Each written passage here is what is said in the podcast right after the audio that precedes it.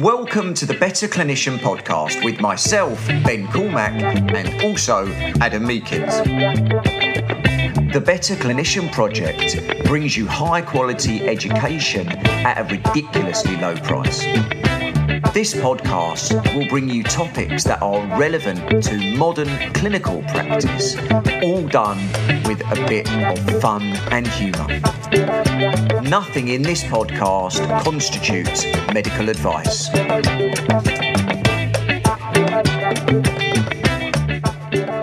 Hey BCPers, we are back for another monthly segment for Thoughtful Thursday, where we get to unleash our unbridled opinion um, for your deep and searching questions from the BCP uh, membership. But firstly, how are you, Mr. Meekins? Yeah, I am doing well, thanks. Got back from a, a weekend of traveling in Austria, which was uh, good, teaching some very keen and motivated Austrian physios, all things in and around painful shoulders. You've been a little bit further afield, I understand.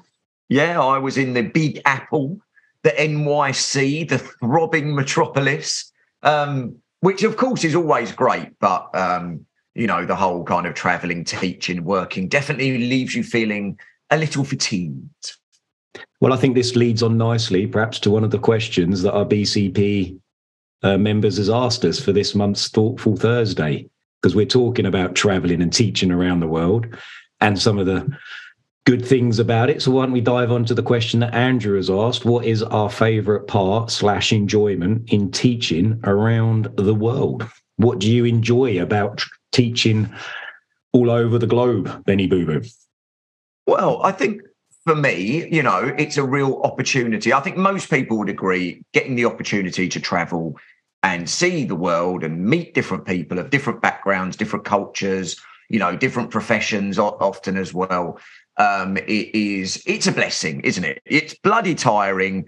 It's a real ball ache sometimes, but I think you have to look at the kind of overall positive would lots of people like that opportunity. So I'd have to say, I think it's, uh, you know, it's more of a blessing than it is a curse. Yeah, I always say I love the teaching, I love the meeting people, but I a fan of the traveling. The actual getting there and getting and getting there and getting back can be a bit of a ball ache, you know, trying to find a flight on a Sunday evening, hanging oh. around hanging around in an airport, praying that there's no delays or cancellations. So you can get back at a roughly decent hour to be able to get some sleep ready for Monday morning when you got to go to work in the clinic. I that's the bit I don't enjoy at all. But I do, as you say, feel very fortunate to be able to go around the world and impart my opinions and views and knowledge yeah. onto people and uh, for them to listen and uh, absorb that i always feel quite humbled and flattered that i'm allowed to carry on doing that and i've been doing that for the last 10 years or so so yeah long may it continue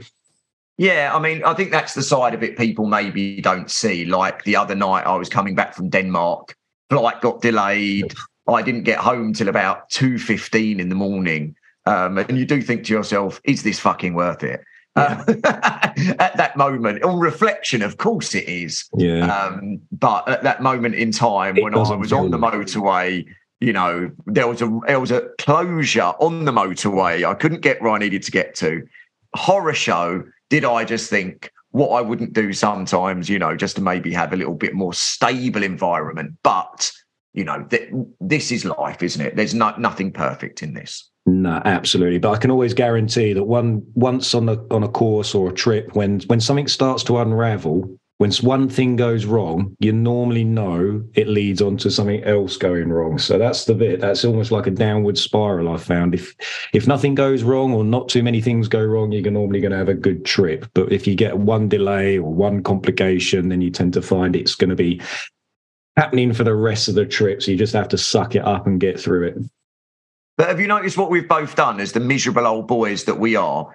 Andrew has asked us, "What's your favourite part? Your enjoyment?" and we have both moaned. Well, we did say that. We said we said we'd enjoy meeting people and and, and being able and fortunate to impart yeah. our views and opinions to others because not everybody gets the opportunity to do that. Well, I suppose they do on social media. Now everybody's got an opinion that they can share with the world, but to be able to do that in a bit more of an intimate uh, way, I find you know is very privileged. So no, I uh, I really do enjoy the teaching. I do like to have these discussions and debates. But I had an interesting question actually uh, sent to me on social media about my teaching. I'm teaching in a place in Australia that, let's just say, is known for some rather outdated thinking and posts on social media. So somebody piped up and said, Here, Meekins, why are you teaching at this place where these individuals think this and they do all this sort of outdated stuff? This isn't very good, is it? You should be teaching elsewhere. And I said, Why?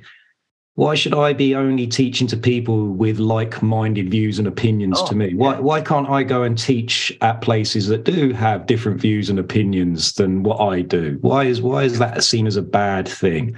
And I, I don't think it is. I do sometimes find, you know, I am talking a lot to already a converted audience yeah, people yeah. are roughly thinking along the same lines as me. There's always a bit of debate and discussion around the details and the nuance, but in general, most people go on courses and because they've checked it out and they've seen whether it fits their biases and it's something they want to go and yeah. do.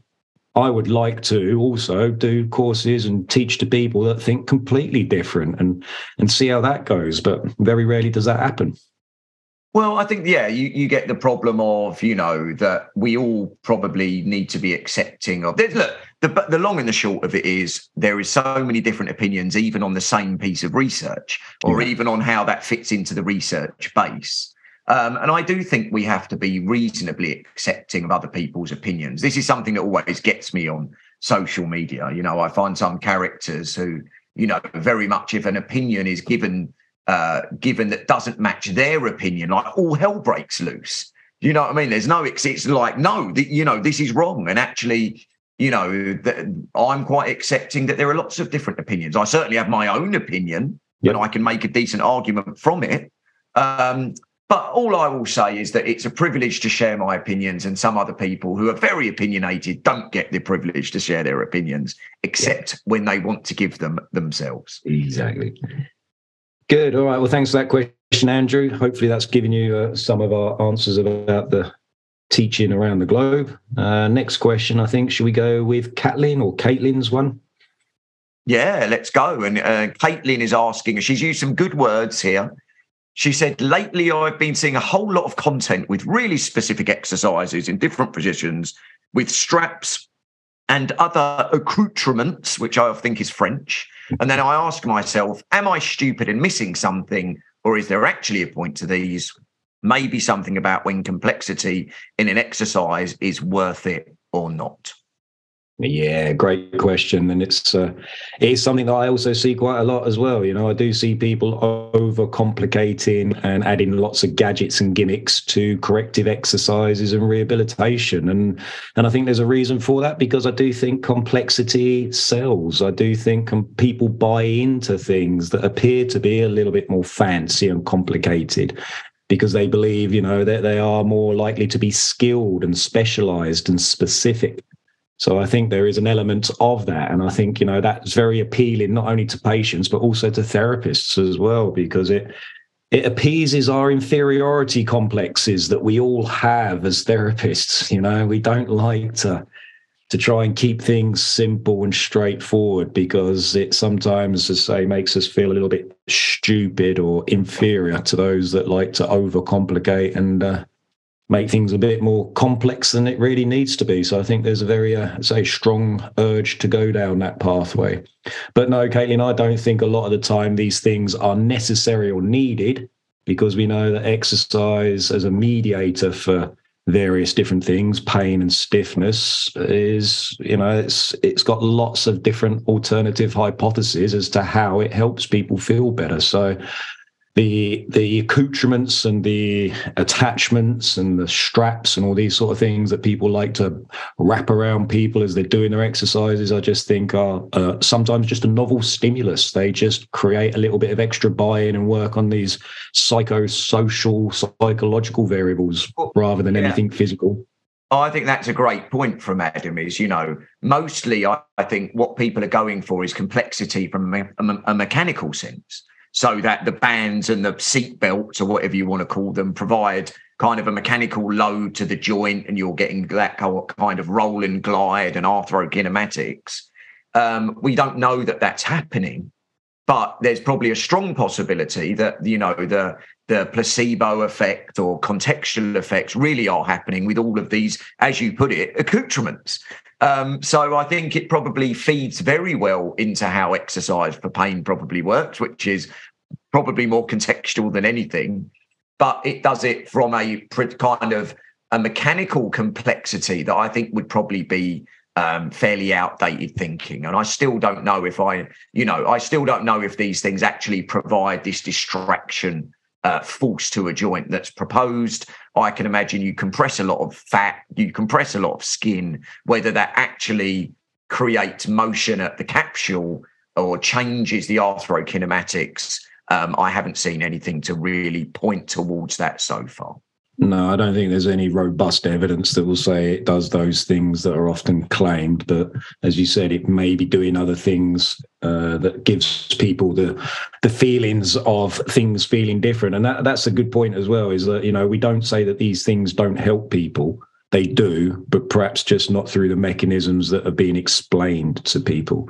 So, you know, we don't want to say that wrapping a strap around somebody's elbow when they've got tennis elbow and giving them these so called lateral glides you know, doesn't reduce their pain as they grip and squeeze things because I know it does. I've done it quite a lot. In fact, it's probably one of the most successful mobilizations with movements, one of the most successful sort of banded, yeah.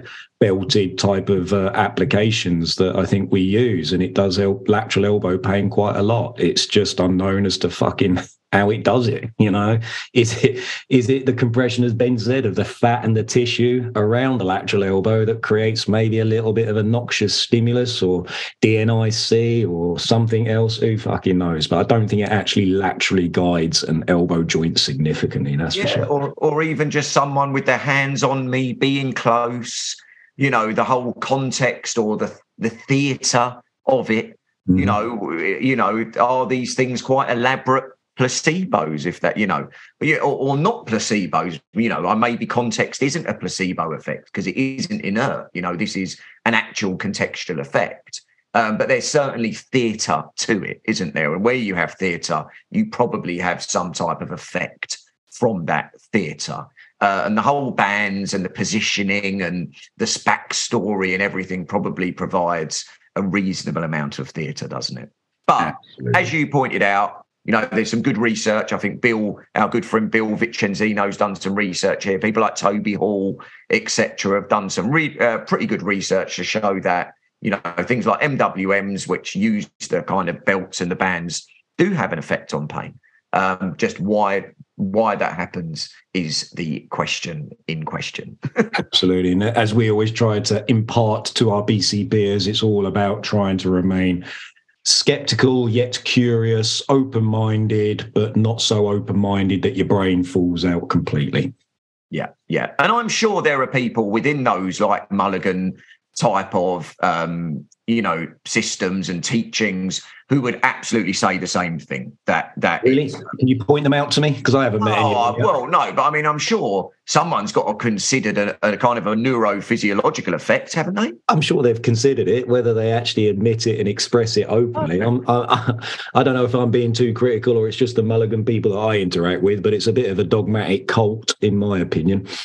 Yeah. Okay. Fair enough. I mean, um, I can't say that I've interacted with too many of them. Um, I think I've probably upset a few of them over the years. I don't think that's. I can guarantee I definitely have. Yeah. Well, I mean, there's most people you've upset, but at the end of the day, um, it must have been a discussion internally. You know, I think if if all of the McKenzies and the Maitlands and all these other systems have discussed it, I don't see why. You know, you'd have to be pretty short sighted not to. Yeah, well, again, sometimes what's that saying about, you know, everybody in large groups all thinking the same, never trust them or never be aware of them. And I think that's the trouble with these sort of associations and groups. They all tend to have very similar thoughts and they end up getting them reinforced and they end up going round in circles and they don't start to express or see other alternative hypotheses. But... Yeah, well, I think then what also happens is that people that don't agree leave the group or exactly. ostracize. Exactly. And, you know, so I, I, mean, I don't know. I'm totally ignorant of the internal workings of these um, communities, if I'm being honest. So I wouldn't like to uh, no judgment. Me, me too, because I don't belong to any of those fucking no, groups. But I, I, but I would be enormously surprised if no one has ever mentioned the idea that there could be a non-mechanical rationale. Yeah, and then they probably get thrown out the top floor window and they're never heard of again. what with no belt? but there you yeah. go. It's a really good question. There's your mobilisation with movement. Yeah, yeah, exactly. Yeah, all the all the mo- all the movement, none of the mobilisation. There you go. Good stuff. And we've got uh, so thank you for that, Caitlin. And you win a prize for the word accoutrement. Accoutrements. It's a, it's a word that's not used more more uh, uh, enough, in my opinion. Great word. There we go. There we go. Um, and the last one, what we're going to do today is from good old Bob Hessel. Um, and really interesting question he actually uh, raised here.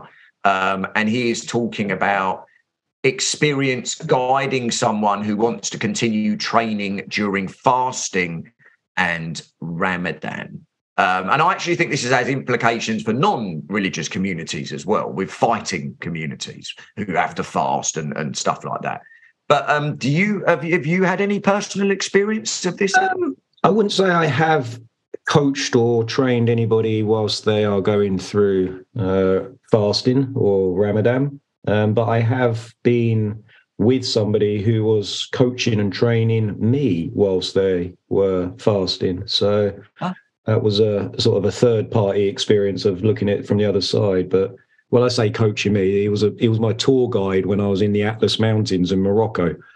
Oh, I, was, okay. I was walking around there during Ramadan, and uh, as I say, he was uh, following it and fasting, and uh, was you know doing all the hiking and the walking that I was, and I was absolutely hanging out my ass, you know. Yeah. And so God knows how he was feeling, but he seemed to have obviously, you know, had some experience of uh, fasting and Ramadan before because he was a middle-aged man. But he um, he was taking it in his stride, which I was just in awe of. Let's put it like that. Yeah. Absolutely amazing ability to be able to do what he was doing with uh, no water or food during the daylight hours. Yeah, so I um, was working with a young Pakistani lad maybe about 20 years ago um, and the one thing that I do remember, because I think I was working with him over a couple of years, and the one thing that I do remember was that the time of Ramadan changed. So sometimes it's earlier in the year and sometimes it's later in the year.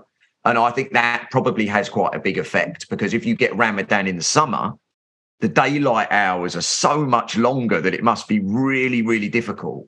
Um, and that was a discussion I remember having with this with this uh, young lad and um, I think we maybe were doing this in like April or something like that, and it, Ramadan was quite early that year. Um, and it, he said to me, "This is much easier when it's now. The real tricky time is when you do it much later in the year and you've got more daylight hours."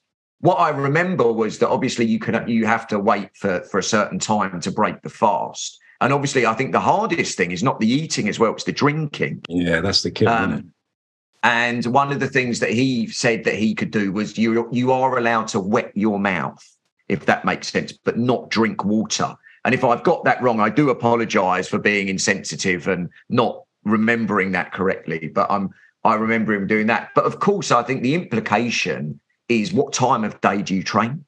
Mm. Um, you know, do you try to make it as early in the morning as possible, so closest to when you've eaten? Um, do you maybe think about doing it in the evening after you can eat if it's uh, um, enough?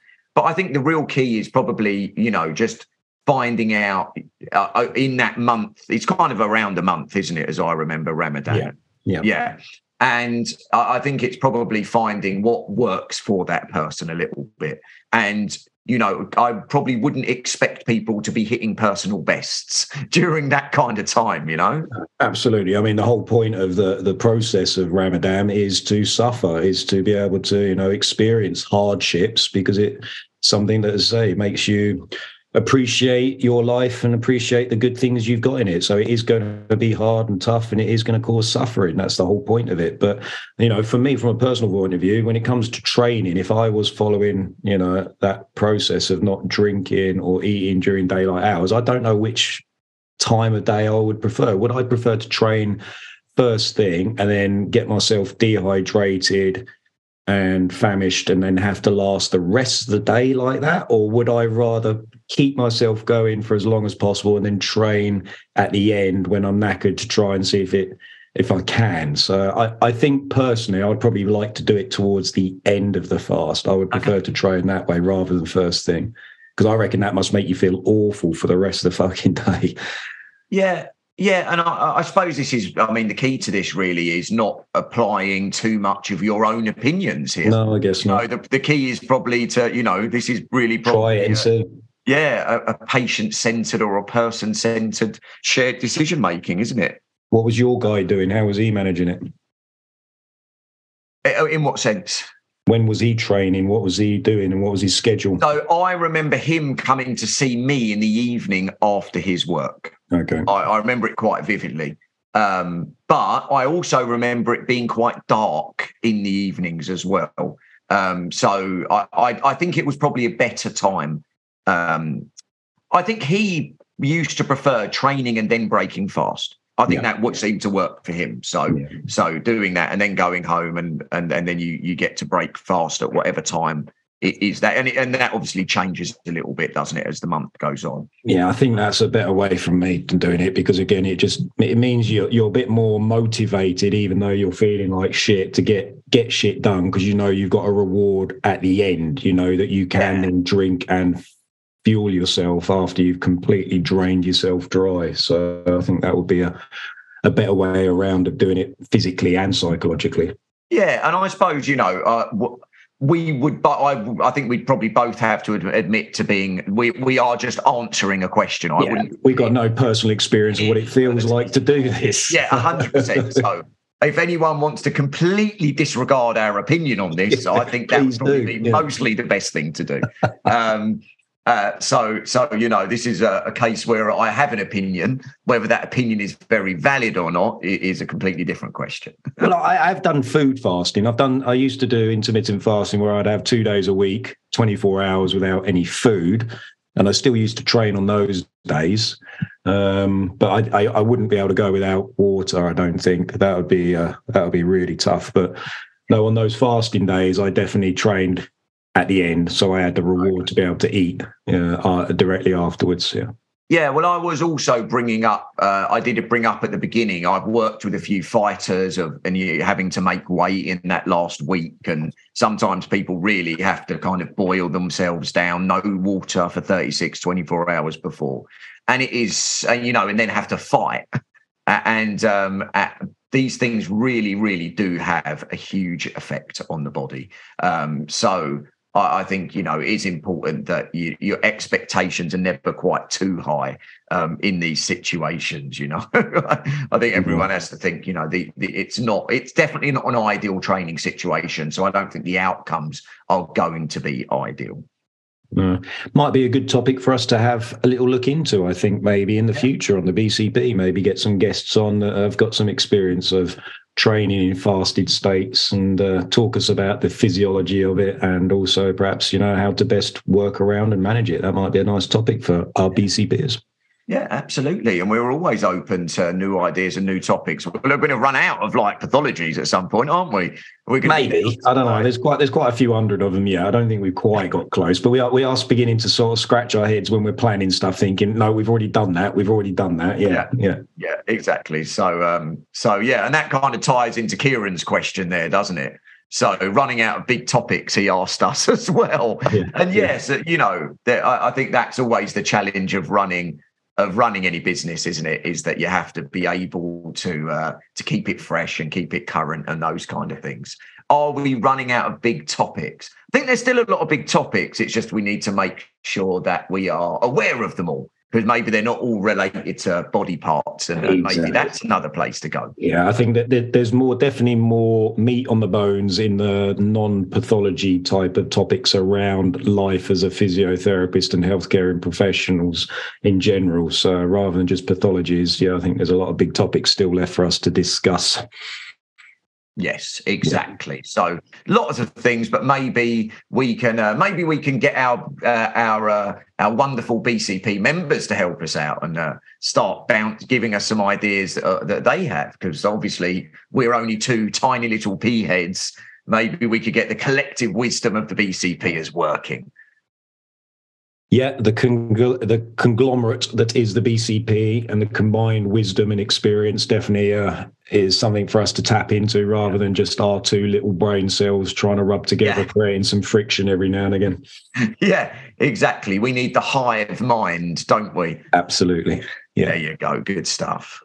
All right, people. Hopefully, that's been a useful, thoughtful Thursday for you. Thanks again uh, to everybody that sent us the questions. Sorry if we didn't get to answer your questions. Uh, I know John and Ivan sent us a couple this month, and we haven't been able to answer those. But Hopefully, we'll get to those at some other time or not, as the case may be. And obviously, if you're listening to this as a podcast and you're not a BCP member, I just want to reiterate and mention, first of all, why the fuck not? Why aren't you joining the BCP? Why aren't you coming to join the fastest growing online educational platform out there for all musculoskeletal therapists? That's only going to cost you £12 a month with no commitments or contracts. Come and go as much as you leave and learn from us and the conglomerate of the hive mind of the BCP. You're mad if you're not. So just head on over to the betterclinicianproject.com and sign up. And we would love to see you join our team and the project itself. But to everybody else who is watching this as a BCP member, as always, thanks for your support and those questions. And we'll catch you next month. Adios, amigos. Thank you for listening to the BCP podcast. If you would like to check out the BCP, please go to www.betterclinicianproject.com. There we have literally hundreds of videos on clinical topics, exercise examples for rehabilitation, and research reviews, alongside features such as Thoughtful Thursday. And please tune in again.